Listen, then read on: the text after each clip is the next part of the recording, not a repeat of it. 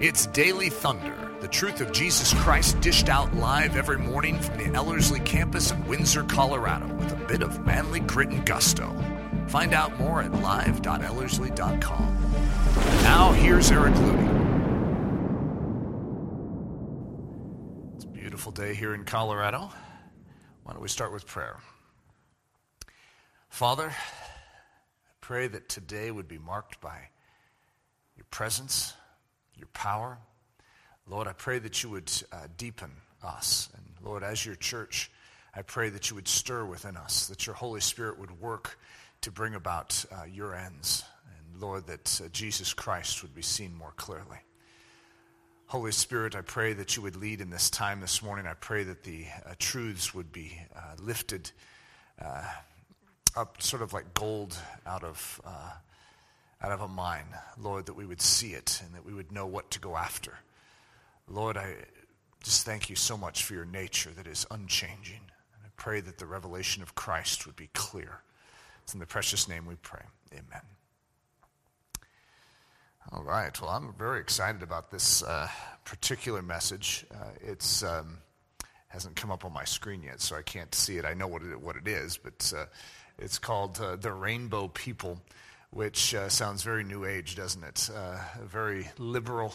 Uh, and those of you that know me know that I'm not. Uh, but uh, it's, it's funny because the, the symbol of a rainbow has been taken hostage by, uh, by those that actually don't love God. And so it's, a, it's an interesting tension whenever we bring it up. It, you just feel like you're, you're dealing with the enemy's territory instead of God's. But the rainbow technically is God's territory. And so I'll make that clear today. But uh, this, this message isn't necessarily just about rainbows, even though it's a key theme in it. But the rainbow people, which is actually a really funny title considering our modern age and uh, generation in which we live, but also what that would mean. And uh, so I have a subtitle, which is Built on the Power of Always. So, remember Joseph? Joseph had a coat of many colors. And uh, there's all sorts of drama that uh, in, is incurred because of this. But Joseph is an amazing picture of the Messiah in so many regards. But many of us have never thought about the fact that that coat of many colors is a symbol of something. It's, it's a symbol, actually, of the throne room of God, of the kingly authority of God. And uh, so I'm going to make the statement that God has a coat of many colors over and over and over again, we get these God sightings in the Old Testament, even in the New, in the book of Revelation. What we see is uh, a picture of God in his glory, in his throne room. And what's interesting is he's clothed in something. If you want to say it that way, he is wrapped in something, and that is a rainbow. He's clothed in rainbow. So here's a couple examples. Ezekiel 128 as the appearance of the bow, or the rainbow, that is in the cloud in the day of rain, so was the appearance of the brightness round about. This was the appearance of the likeness of the glory of the Lord. And when I saw it, I fell upon my face, and I heard a voice of one that spoke. I remember uh, years ago we were going around uh, the Ellerslie Prep Academy classroom, and each of the kids, I was like, "Tell me your favorite color." And I think it was Avonlea uh, that her favorite color was rainbow. Uh, and so, you know, that to us adults, we're like, no, no, no, that's not a color. However, you know, it, it does say something. You see, it seems to be a symbol of God. It's the likeness of the glory of the Lord, is this rainbow. Revelation 4 3. And he that sat was to look upon like a jasper and a sardine stone, and there was a rainbow round about the throne in sight like unto an emerald. So there we have, again, the rainbow that wraps about the throne. So I'm going to build on this because the idea of a rainbow is very, very significant in Scripture. And basically, what it means is the always nature of God. God is always going to be the same, He is never going to change. If He gives a rainbow, that's a huge statement. The proper name of God. I've always found that fascinating to think of God having a proper name. I mean, we, we refer to Him as God, but He has a name. Just, my name's Eric. God has a name. So here we find this out in Exodus 3. And Moses said unto God, Behold, when I come unto the children of Israel, and shall say unto them, The God of your fathers hath sent me unto you, and they shall say to me, What is his name? What shall I say unto them? And God said unto Moses, I am that I am. And he said, Thus shalt thou say unto the children of Israel, I am, hath sent me unto you. Well, that doesn't seem like a name, does it? I am that I am. And it's all caps. I mean, in the, in the text that I'm reading here, it's all caps. I am that I am. It's a name. And then I am hath sent me unto you. And God said, moreover, unto Moses, Thus shalt thou say unto the children of Israel, The Lord God of your fathers, the God of Abraham, the God of Isaac, and the God of Jacob, hath sent me unto you. This is my name forever, and this is my memorial unto all generations. So we have this name that uh, the Jews would not even speak for fear that they would mishandle it. But it's interesting that it says, This is my memorial unto all generations. This name is a memorial unto all generations. What an interesting statement. So, to the Jews, it was referred to as the ineffable name.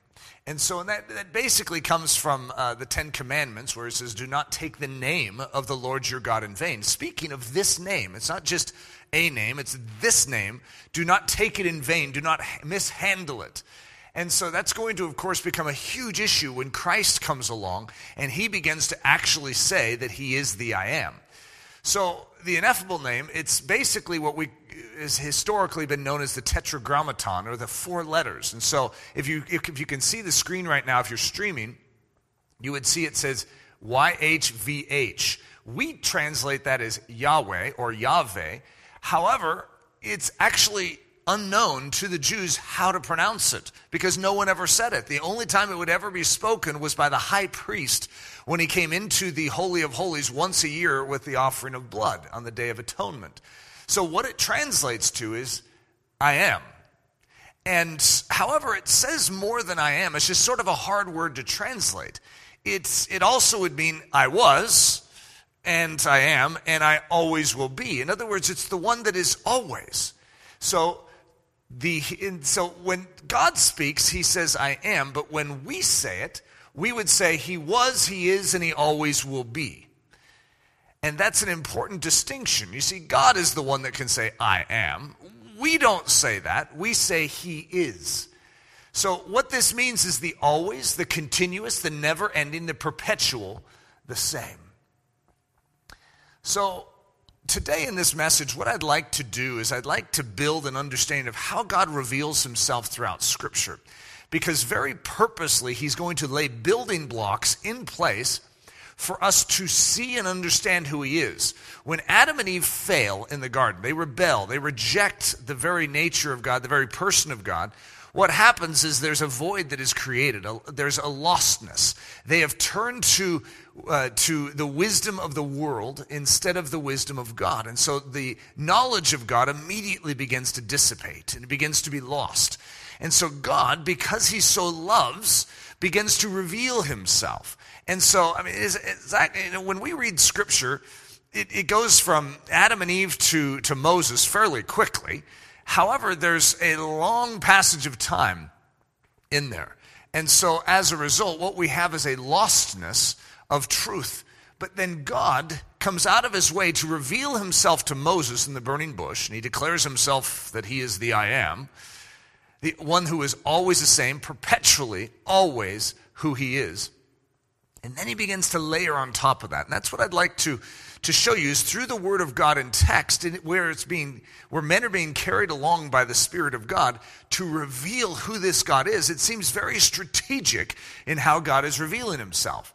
So we're going to call this the most elementary attribute of God because it's how he starts in his revelation to Moses. I amness, eternal sameness, forever alwaysness, unchanging everness. You see, God is, and this never alters. And this is the most elementary attribute of God. Everything you could ever learn about God needs to build upon this. No matter what you learn today about God, you can always know it'll always be the same because God never changes. So, his unchanging everness. I like that statement. That's a really cool statement. His unchanging everness.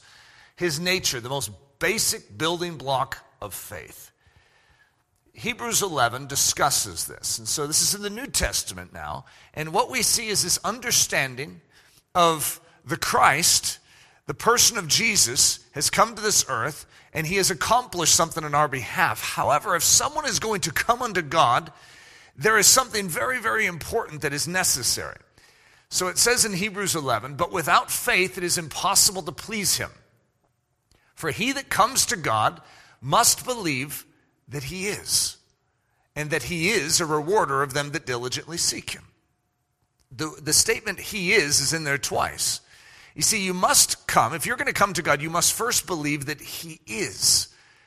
That is so foundational and elementary in our understanding of God. We must know that He is the same yesterday, today, and forever. And it's more than that, it's also understanding that Jesus is.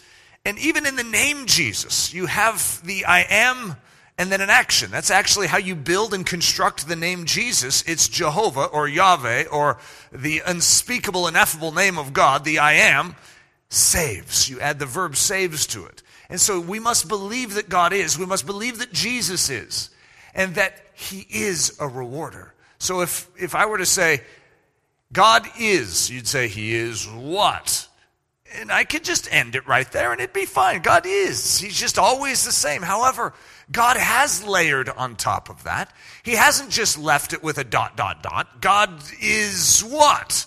He's actually answered that question. one of the most critical dimensions of understanding the nature of God is to know that He is a rewarder of those that diligently seek Him. So there's two factors of faith, as I would break it out of Hebrews 11:6, and that is the facts and the promise.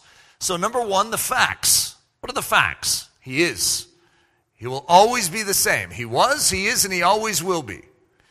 Number two, there's a promise, and that is he is a rewarder. So when you understand this, you recognize that God will always be the same, and that if you pursue him, he will be found. He is inclined towards our benefit. Most Christians really struggle with this. They feel insecure in who they are in God because they feel like He's capricious. But God is not capricious, meaning He's going to stick out His hand for a handshake, and the moment you reach out to take it, He's going to pull it back and do this thing. I remember when we were in junior high, we would reach out and do that, and someone would try and shake our hand, we'd go, psych, and we'd rub our hand through the side of our hair, and it was really cool to do that. God doesn't do that. God does not psych us, God is not capricious. So, God has said, hey, my hand is always out to you. If you take my hand, it will grip yours. So I have a really cool picture up on the screen. It's a picture, it's sort of a funny looking guy, but I, it's building blocks, but it actually looks like a king. It's like a throne. And so what we have is uh, six particular building blocks and a head with a crown on top of it. And I'm going to layer in six different revelations of God as are ever increasing throughout the revelation of Scripture. And so the very first one is the one that I just gave, which was He was, and is and is to come. He is unchanging everness. This is how God started in his revelation unto Moses. He is going to begin a revelation. He's going to bring Moses up into a mountain and he's going to speak with him for 40 days. And he's going to give an understanding of who he is, but he's going to layer that understanding upon this. He is the I am. That is the name. That is the memorial unto all generations of who God is. So then faith comes by hearing, and hearing by the word of God. So God reveals himself to Moses. Now, what he's going to do is begin to give him, give Moses his word. Now, we know, those of us that uh, understand the history of the Bible, we know that the first five books are written by Moses. So, what could we say? That God isn't just always the same. He wasn't just, it's not just that he was, he is, and he always will be, but that he is a revelatory God that he desires to be known, and that he has given us his word. This is an attribute of who he is, in that he is a giver of revelation. He is a desirer uh, to be known. He, he longs to be understood. And I appeared unto Abraham and unto Isaac and unto Jacob by the name of God Almighty, but by the name Jehovah, the I am, was I not known to them.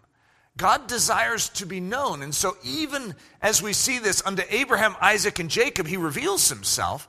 But now, unto Moses and the people of Israel, and to us, he is layering in a greater understanding.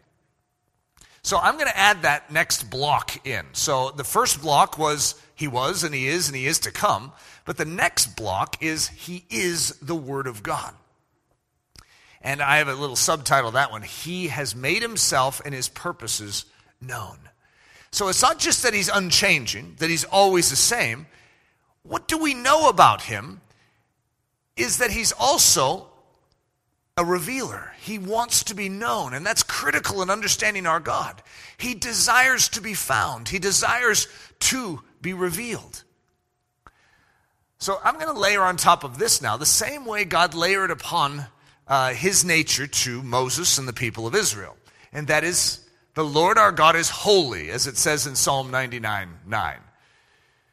He is otherly. The word holy, one of my favorite ways to describe it is like an adverb otherly.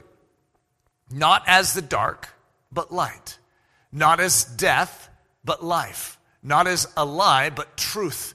Not as the bad, but good. Not as the flesh, but spirit. Not as sin, but righteous. Not as dishonest scales, but just and equitable. Not as a wave of the sea tossed to and fro, but unchanging. Not as self centered, but love. Not as lawlessness, but as the perfect fulfillment of the law. Otherly. That's who God is. Always and eternally otherly. Never for one moment is he not otherly, but rather he is trifold otherliness, wholly separate from darkness and untouched by its stain. As it says in Isaiah uh, 6, he is holy, holy, holy. He is otherly, otherly, otherly. You see, why does this matter? You see, sin has entered this world, and as a result, the revelation of God has been lost. But God, in revealing himself, must show this world that he is not like it. He is not like it. He is really not like this world. And so in his revelation, he isn't just unchanging and he isn't just desiring to be known. As he's making himself known, he must make it known that he is not like this world. We are not like him. He is holy. We are unholy. Very important in the revelation of God to every soul. So I'm going to put that block in. He is holy. He has no darkness in him. He is perfectly otherly. There is no darkness in God. There is no sin in him. He is other than this world. There is sin in this world, but he has no sin in him. He is not like this world. Now we're going to add a next block. O Lord God of Israel, thou art righteous. Now, most of us know and understand that God is righteous. And this is, of course, a key theme in the New Testament because unless a man is perfectly righteous, he cannot enter the kingdom of heaven. And so, as a result, you see this attempt in the Old Testament to prove righteousness. We are given a law by God on the, on the Mount, on Mount Sinai, those two tablets of stone. And then, of course, you get even a greater dimension of that law, a greater breakdown into granular life and living. And men try and live this, this moral law this, uh, this practice of excellence, and yet over and over again they fail. You see, God is showing something to his people. Remember, he is always the same, he's never going to alter, and he desires to be known, so he gives us his word, and part of that word is his law. And so he is speaking to us his holiness and his righteousness. He is giving us the way that a man ought to be. But for whatever reason, we're not as we ought to be. What's wrong with us? He's explaining that to us. He's showing us sin. You see, unless we have the righteous standard of God, we cannot realize we are not keeping it. So God makes it clear that He is always the same and He cannot change, He will not alter. And He desires to be known, but in making Himself known, He must start with the premise something's wrong with you. I am as I ought to be. I am holy. You are not like me. Something has gone wrong inside of you. What is that something? It's sin. You are unrighteous. So, righteousness is as God is. He is unblurred light, eternal life, always truthful, perfectly good, always just, wholly loving, with a perfect hatred for sin and a perfect love for that which is good. He's wholly unchanging, unblemished, without spot, in the perfect fulfillment of the law. You see, any of us that just listen to that list of what righteousness is, we immediately pale next to it. You see, this is not how we are. We are self centered. We are self aggrandizing. We are self comforting. We are self seeking. Everything about us is twisted and wrong. And this is why the gospel is so important. As God is revealing himself to us, he's showing us that we need a savior. You see, unless a person knows that he is sick, he will not call upon a physician. And so God is first of all explaining to these people that they are sick and in need of a great physician, that they are sinners and in need of a great savior. So I'm going to layer that one in. Now, if you could see the picture, you would have to, of course, be streaming to catch it or be here in the room. But I have, you know, six blocks of this kingly character on his throne. And the fourth block up is he is righteous. There is no flaw in him. He is perfectly and legally just and right. So let me do a quick review for those of you that are just listening via podcast. The very bottom block is he was and is and is to come. The second block up is he is the word of God. The third block is he is holy. And the fourth block, he is righteous. Now that's a good enunciation of the Old Testament. In other words, God has made it very clear. He's given us law. Why? Because the law is a schoolmaster. It's teaching us something. What is it teaching us? You need a Savior. You see, we have an inerrant problem, and it is called sin. We are sinful. We are sinners. And the Word of God has been revealed to us because God cannot change, He cannot alter. And so to participate with us, we need to become like Him. And yet, all that the Old Testament seems to bring to us in the Old Covenant is the revelation that we are not like Him. Well, how does that help us? Well, God has also in His Word given us a promise. And that is not only is He unchanging, He is the I am, but He's a rewarder of those that diligently seek Him. And this is a fact throughout history. This is who God is, that He desires to save. He is inclined towards our benefit. So, though He is, in fact, holy and righteous, pure, without flaw, without fault, there is no darkness in Him. Though that is fact, our God has sought us out and He desires to save us. Ah, 1 John 4 8, listen to this, guys. God is love. That is just as true as the fact that he is unchanging, that he is always the same. It is just as true as that he is the Word of God and that he desires to be known. It is just as true that he is holy. And it is just as true as the fact that he is righteous, is the fact that he is love. You see, this is who God is. For God so loved the world that he gave his only begotten Son, that whoever, whosoever believes in him should not perish, but have everlasting life. You see, if all you have is the fact that God is unchanging, and God is the Word of God, and He desires to be known, and what has He made He made known? That He is holy and that He is righteous. Well, there's no hope for any of us. You see, God so loved the world that He gave us His only begotten Son, that whosoever would believe in Him should not perish. He does not desire us to be crushed under the just penalty of law. He desires us to be set free, to find salvation. But how are we to find it? You see, God, who is perfectly holy and perfectly righteous and perfectly just, without violating his nature, without doing anything that would violate his law, he couldn't steal us, he couldn't lie, he couldn't do anything that violated who he was because he's unchanging. He will never be anything but what he is, which is perfect, holy, and righteous. And so, how did he do it? He came to this earth and lived the life that we were supposed to live and died the death that we were supposed to die. He took the penalty we were supposed to take. He bore the wrath that was supposed to be kindled upon us. And this is the great majesty of the truth of the gospel of Jesus Christ. It's not just that he is the I am. It's not just that he is the word of God expressed and made known. It's not just that he is holy and that he is righteous.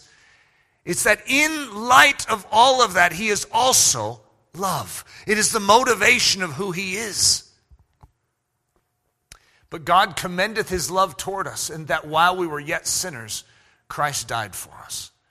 Utterly profound, and I think most of us, we, we know this, but we struggle to grasp it. We struggle to comprehend the fact that while we were sinners, Christ died for us. It wasn't because we did anything or that it was warranted in any regard. Unwarranted, unmerited favor. So I'm going to layer in the next block is He is love. He ever lives to bring us life, even at His own expense.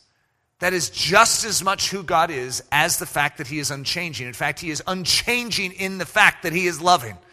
That is a fact of who He is, who He was, who He is, and who He always will be. Oh, guys, the final capstone to it all grace. It's the labor or the work of God to carry out the impossible errands of the Almighty. You see, God is the God of all grace and He has given us a high calling. And yet, that high calling cannot be lived out by us. We are insufficient for the task. You see, God knows that. And God knew that even when He created us, which is why in the very beginning we had grace. We had everything we needed. Adam and Eve had everything they needed to live the life that they were commissioned to live. However, when they rebelled, they lost that. They were cut off from grace. But God has been desiring to return that grace to us from the beginning because He is love. And so God has pursued us, but God knows that without grace, we cannot function. It is like a glove without a hand inside of it. What is it able to accomplish? Nothing. You could give that glove a command, but it cannot do it. It could be a simple command pull that weed. It cannot pull the weed because it needs a hand inside of it. And that hand is like grace which enables, which causes the true functionality of life to work. So, as I just defined it, grace, there's a lot of different ways you could define grace. This is just a rich one. It's the labor or the work of God to carry out the impossible errands of the Almighty.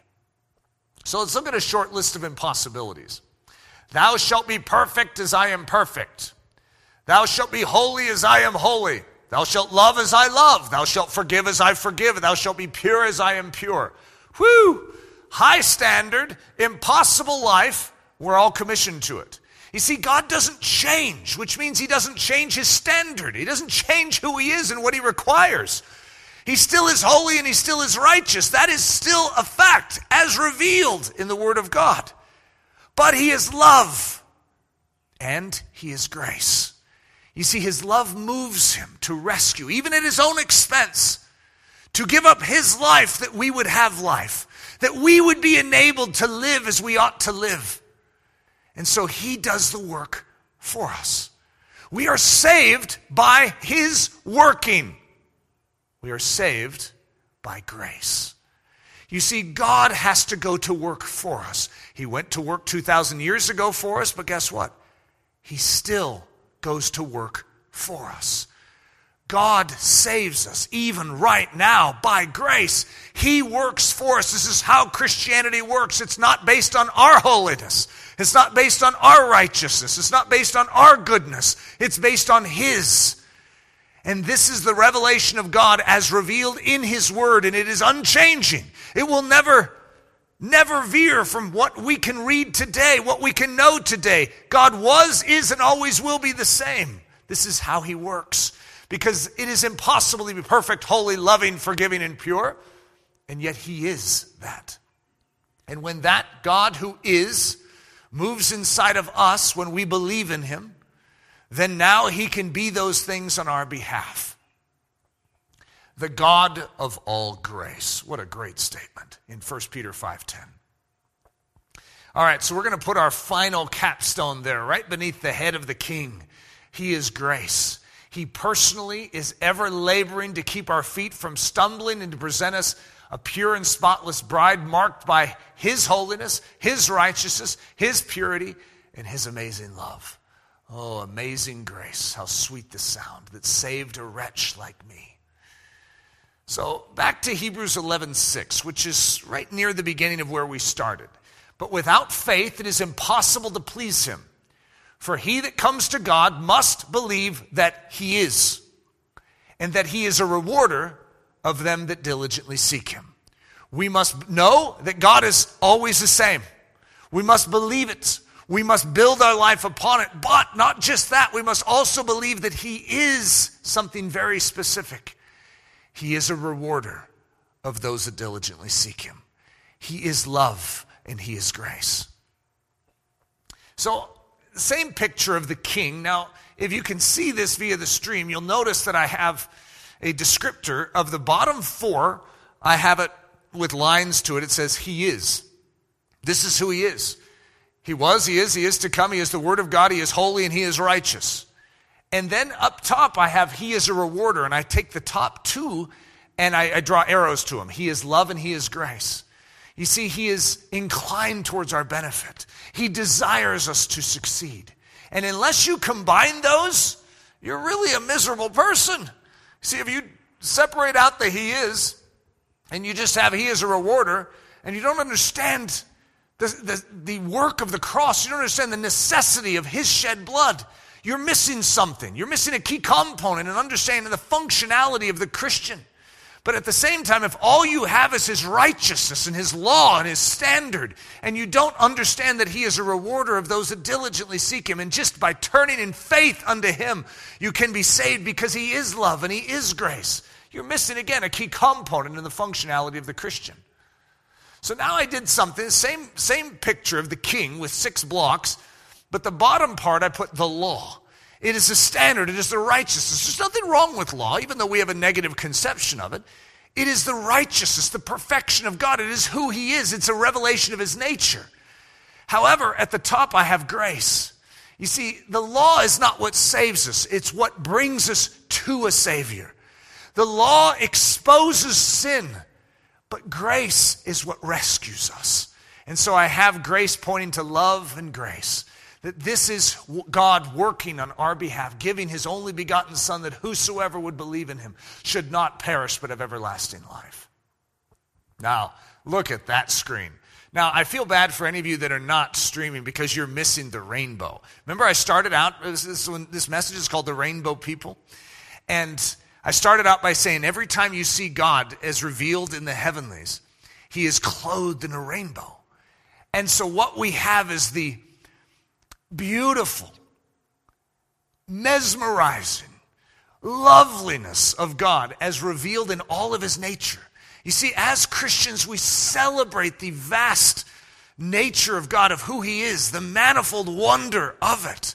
That he is, he was, he was, he is, and he is to come, that he is the Word of God, come to this earth in flesh to reveal to us the invisible God that he is in fact holy, holy, holiness, that he is perfect, spotless righteousness, and he is the lamb that was slain for our sins, that he is in fact the God of love who is willing to sacrifice himself that we would find life, and he is the grace of God revealed. He is God working on our behalf to rescue us. Still, not just back then, but today, that he exercises for us. He labors for us so that we could live and find life. It is a rainbow, the manifold wonder of God revealed. And so, sorry, those of you that are listening via podcast, you can't see my king. All those blocks turned into Roy G. Biv, uh, red, orange, yellow, uh, B, Roy G. green, uh, Biv, uh, blue, indigo, violet. I always have to review that. I, I, can never just say them. I have to go Roy G. Biv. But there it is, Roy G. Biv. Jesus, the always Savior, the one, the only one who is always. So I started by calling it the rainbow people. Because you, you might say, oh, you should have called this the rainbow God. It would have been accurate. The rainbow God, that's who he is. He is unchanging. He is always the same. He has given us a memorial unto all generations, and that is that when He reveals Himself, He will never alter from that revelation. That is true. But God also is clothing us in Himself. He is bringing us into that rainbow. And yet, to do that, we were given the life of Christ. Jesus is, in fact, the always Savior. He is the only one who is always. It's not us that is always, it's Christ that is always, and then he brings us into that alwaysness. And this is in John 8 29. And he that sent me is with me. The Father hath not left me alone, for I do always those things that please him. Well, wouldn't that be nice if you could say that about your life? That you do always those things that please him. You see, this is Christ. It's not us, it's Christ that does this. Wherefore he is able also to save them to the uttermost that come unto God by him, seeing he always lives to make intercession for them. He didn't just make intercession for us back then, 2,000 years ago, but He always makes intercession. See, He's the unchanging God who was, who is, and always will be, the intercessor. The one who stands in the gap as our champion and fights for us, does the labor for us. That's Jesus. So now this is where we come in the always people. You see, we're Christians. Now, this is going to sound funny because it sounds way too big of a statement for us, but we are supposed to be the same yesterday, today, and forever, like God. In other words, we're clothed in Him. We're given the grace of God. What do you think God's going to work inside of us? He doesn't want us going up and down, bad mood today, you know, good mood tomorrow. I, I did it backwards with my hands. Uh, good mood today, bad, bad mood tomorrow. In other words, God doesn't change and He wants to make us stable in Him. That we could be always. So when people see us, no matter what they see us in, if they see us in uh, tragedy or triumph, what are they saying? Wow, they're always the same. They're always full of joy. They're always praying. They're always giving thanks. You see, there is an attribute to us as Christians which is meant to be always. So, here's my description of it the ones in whom the always Savior lives, moves, and has his being. Leviticus 6:13 talking about the fire burning in the temple and then Paul says in the New Testament don't you know that you are the temple of the living God you see, the fire shall always be burning upon the altar, it shall never go out. There is meant to be a fire that burns in the temple of the believer that never goes out. It is meant to be stoked daily so that we could maintain a constancy of devotion. Okay, now listen to this. I collected a whole bunch of always statements out of Scripture. And this is how we're going to finish. This is powerful. We set the Lord always before us, and because he is at our right hand, we shall not be moved. Psalm 16 8. We ought always to pray, Luke 18 1. And without ceasing, make mention of others always in our prayers, Romans 1 9. We thank God, our God, always, 1 Corinthians 1 4. Always abounding in the work of the Lord, 1 Corinthians 15 58. For he always causes us to triumph in Christ, 2 Corinthians 2 14. We are always bearing about in our bodies the dying of the Lord Jesus, that the life also of Jesus might be made manifest in our body, 2 Corinthians 4:10. We are always confident, 2 Corinthians 5 6. And due to his abounding grace, we always have all sufficiency in all things in order to abound to every good work, 2 Corinthians 9 8. We are giving thanks always for all things, Ephesians 5 20. And always making our requests with joy, Philippians 1 4. And we are always magnifying Christ in our bodies, whether it be by life or by death, Philippians 1 20. We are always obeying, Philippians 2:12. We are rejoicing in the Lord always, Philippians 4:4. Praying always, Colossians 1:3, and our speech is always with grace, seasoned with salt. We are always laboring fervently for others in prayer, Colossians 4:12, and giving thanks to God always for others, 1 Thessalonians 1:2. We always follow that which is good, 1 Thessalonians 5:15, and we rejoice always, 1 Thessalonians 5:16. We are bound to thank God always for our brothers and sisters in Christ, and we pray always. 2 Thessalonians 1 3 and 11. And 2 Thessalonians 2 13. Making mention of others always in our prayers. Philemon 1 4. Boy, that is. That is pretty stout, guys. When it talks about us being an always people, we're the rainbow people. We're the people that actually bear witness to the invisible God. We can't see Christ right now. He is seated in heavenly places. But we can see Christ through each other. Through the life of a Christian, we can showcase that nature, that rainbow of God. It doesn't just take a, a, a, vision of Ezekiel to be able to see the grandeur, the glory of God. Actually, the church is meant to bear witness to that amazing, beautiful, brilliant rainbow of God's nature. Let's finish just by asking God that that revelation would come forth out of our lives today. Father, for you and your glory, Lord, may that rainbow of your amazing nature, your beauty, be revealed in and through us. Lord, that we would recognize afresh today that your standards are not lowered because of your love and grace, they are fulfilled. Lord, you do not alter to rescue us. You have not compromised to gain us, but you have lifted us up by your grace. You have given us your clothing of righteousness. You have given us your Holy Spirit. You are the one that makes us right in your sight. Lord, you have not compromised, but you have done something so magnificent in rescuing us. Lord, we are undeserving, and you are deserving. But Lord, we thank you for putting value on us. In fact, such great value that you gave up your very life to purchase us. And Lord, that's even hard for us to swallow and comprehend. But may we live lives worthy of this calling we've received. May the world behold who you are today through us. It's in the precious name we pray. Amen.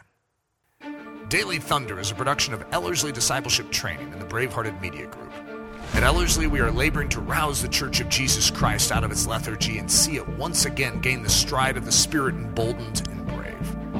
The Daily Thunder video stream can be watched live daily at 8.15 a.m. Mountain Time, Monday through Saturday, and 7.15 a.m. on Sunday mornings. Join us at live.ellerslie.com.